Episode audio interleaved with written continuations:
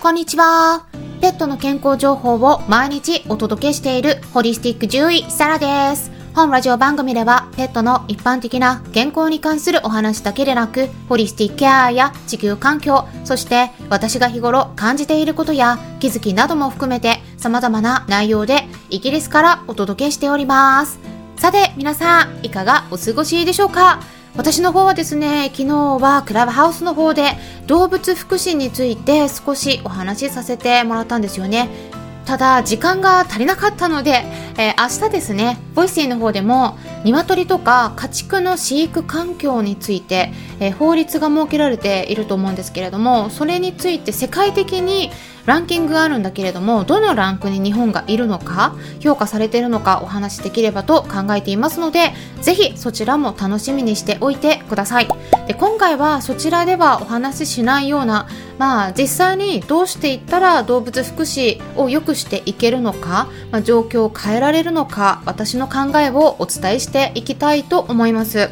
まあ、私が考えるには私たちにもできることがあるはずなんですよね。で私からいくつか提案させてもらいますので興味のある方はぜひ最後まで聞いてみてください。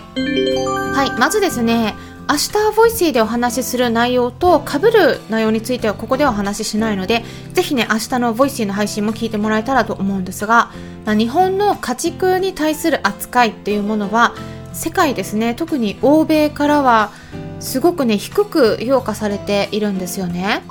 なぜか言いますと欧米では、まあ、結構当たり前のように実践されていることが日本ではされていないことが多いといった点があります。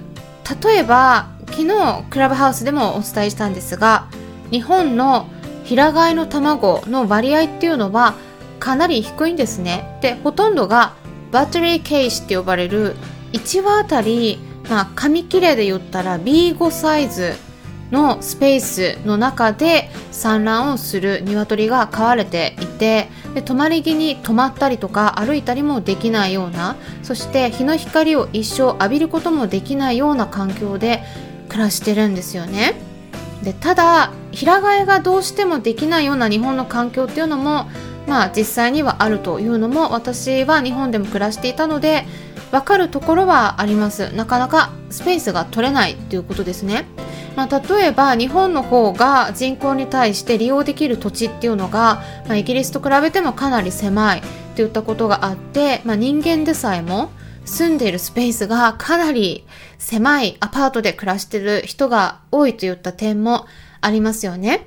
まあ以前ですね、私も東京で住んでた時は、えー、一人暮らししてた時があったんですけれどもその時も 1LDK で一つの部屋っていうのも6畳だったんですね、まあ、そういう狭いところに住んでいたこともあるんですが本当に何もかもが日本だと密集してて狭い空間の中に住んでる人多いですよね。で満員電車も当たり前になっているから、まあ、鶏に対しても同じような生活環境を与えることについてもあまり違和感を感じないといった文化的な背景もあるかもしれないなというのも感じてる面はあるんですがただ私がイギリスと日本両方を比較した時に感じる違いっていうのはあります。でそれはどういうことかっていうと消費者の意識ではないかなって思うんですよね。イギリスでももちろんですね、まあ、そういった動物福祉について全く無頓着な人はたくさんいるんだけれどもそれでもですねイギリスのエリザベス女王がサポートしている動物虐待防止協会 RSPCA の活動が根付いているんですよね。で家畜とか鶏の生活まで結構チェックしています。で政府が定めている国の基準とは別に RSPCA 独自の基準を設けててでその基準を満たしている商品については RSPCA のマークをつけるようにしていてで消費者が選べる状態になっているっていうところで、まあ、そういった商品の方が売れやすいっていうところで会社側の意識を変えるような動きを促しているといった点があると思います。まあ、この辺りが多分ですねまだ日本の方で動物福祉についての価値観とか認識っていうのが浸透していないのと、ま、日本にその動物虐待防止協会のように動物福祉について監視するようなそういう政府にも働きかけるような大きな力のある団体が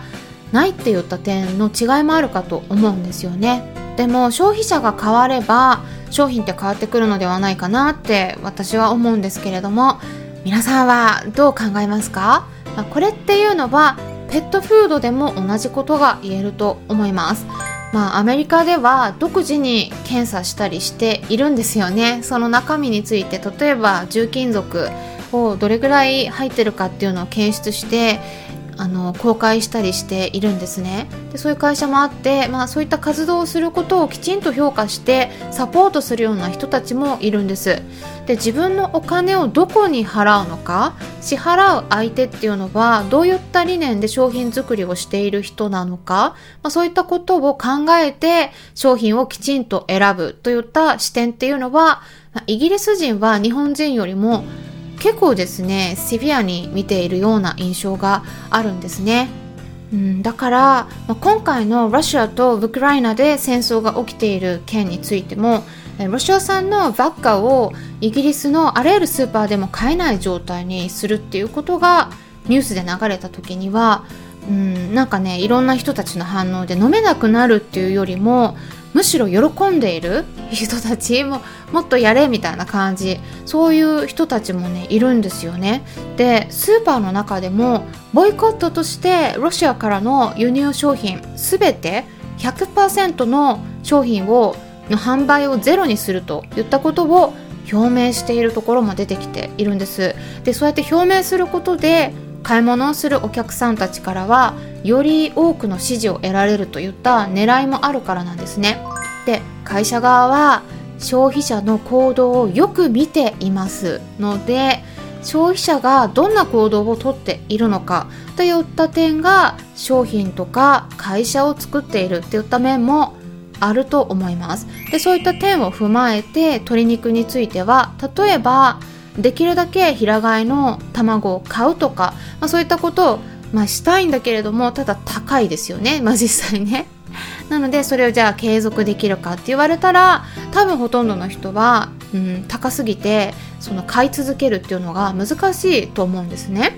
なのでそこからじゃああの次に別のことないかって考えた時にえじゃあどうしたらいいか言いますと、まあ、SNS 活動などを通じて、まあ、声を上げていくこととかあとは、まあ、いろんな方がいらっしゃるので SNS を使ってない人の場合だったら、まあ、そういった声を上げている団体に寄付して応援するとか、まあ、そういった行動を実際に何か一つ少しでもいいので取っていくことが重要ではないかなって思うんですよね。でこういう行動だったら絶対に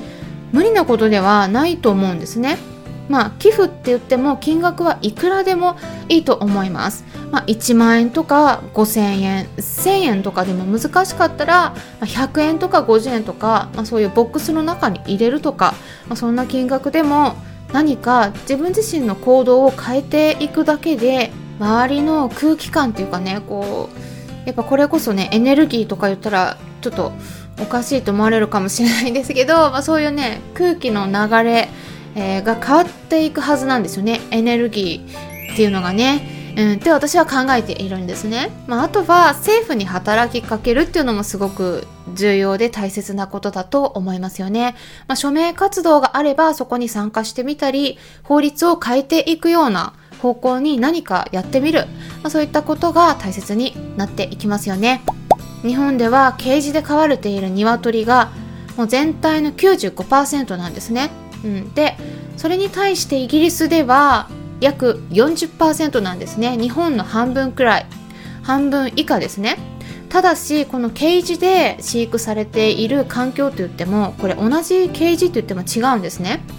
日本の場合だとバッテリーケージって呼ばれる狭いケージになるんですがこういったサイズのケージについてはもう2012年に EU 加盟国だった時にすでに禁止になってるんですね。だからイギリスだけではなくて EU 全体でバッテリーケージを使うのは禁止なんですね。